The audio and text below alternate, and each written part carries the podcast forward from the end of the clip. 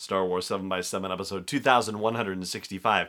Today I learned something that's not exactly secret per se about The Mandalorian, but I had to say it was hiding in plain sight and is rather remarkable. This and much more as we look at Cast, which is episode 3 of the Disney Gallery series about Star Wars The Mandalorian. Punch it.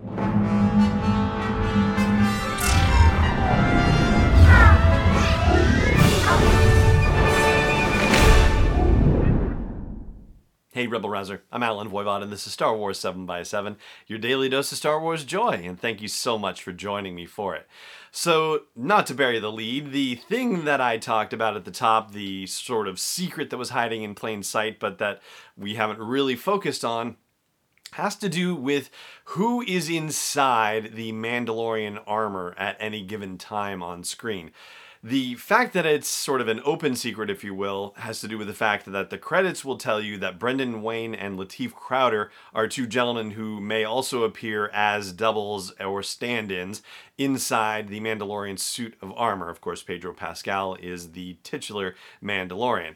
However, the reason why Brendan and Latif are involved in this and why they may be wearing the Mandalorian armor at different times has to do with the action sequences that we see in the series. In particular, Brendan Wayne's specialty is the gunslinging elements, so anything involving shooting tends to go to him.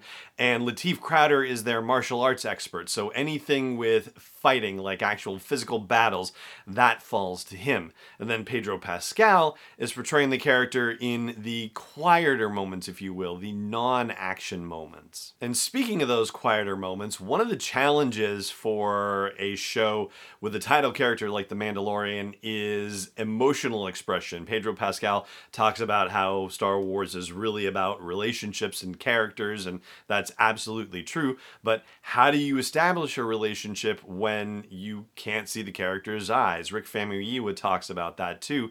And here's what Deborah Chow has to say about how they get emotion out of an otherwise apparently emotionless character.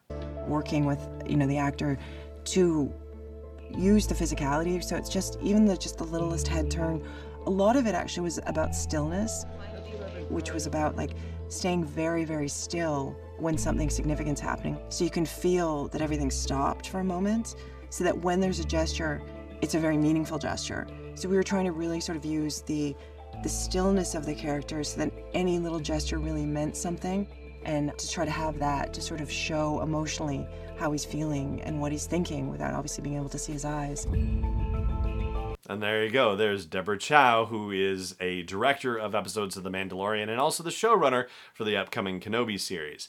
Now, there's a fourth aspect of The Mandalorian's performance that we haven't talked about either, which is the voice acting situation. And we get to go behind the scenes in this Disney Gallery episode and see Pedro Pascal doing the dialogue for The Mandalorian, for his character. And in some cases, we find out that the dialogue that he's doing in the recording studio is different from the dialogue that was in the original script and that was recorded on camera and on set. So they're actually having to do a little bit of juggling from time to time when they want to rework some of the lines, but also have to make sure that they're able to do it while accounting for everybody else who is doing dialogue in that scene and whose faces aren't covered. All right, a couple other notes for this episode. First of all, there's a lot of praise given to Gina Carano and her performance, and Jon Favreau actually likens her presence and her experience to the kinds of movies that influenced George Lucas. The fact that he was growing up with a different generation of movies where, for example, with westerns, they were actually hiring professional cowboys and ranchers and whatnot. And so you were seeing people becoming movie stars who were actually professionally these kinds of folks before they became movie stars. And that Gina Carano, with her uh, mixed martial arts fighting experience, that she brings that to the table and that's part of who her character is and that there's an authenticity that comes from it as a result that harkens back to those kinds of characters and actors that George Lucas had been looking at and influenced by way back in the day. So that was kind of fun. And then there's a bit from Carl Weathers about him getting involved in the project. And I think this says something not just about Carl Weathers, but also about Star Wars and about the creation of Star Wars storytelling. And I think it's a rather important one to consider. So I want to share that with you here. When we talked in the very beginning, of course I was interested in working with you. I mean, that was first. I always want to see the script, man. I want to know what am I being asked to do? Hmm. Because, you know, people have their agendas or they have their ways of seeing the world. Or as an actor, what you're really doing is you're you're you're somehow endorsing what someone wants to say about the world or in the world. So I read the script and I'm thinking, damn, man, this is really good. I mean, I really like what I'm reading. So all that is the context. And when I walk there and I look at The Mandalorian, I know where this thing is going. So now it's for me to sell where this is going through my mm-hmm. character, regardless of whether I can see his or her eyes. Mm-hmm. So, lest you think or lest anyone tell you that Star Wars stories are just Star Wars stories and not something more, well, I'd say point them to Apollo Creed or Greef Karga, as the case may be, and let them know what Carl Weathers has to say about that. And that is going to do it for our episode today. Thank you so much for joining me for it, as always.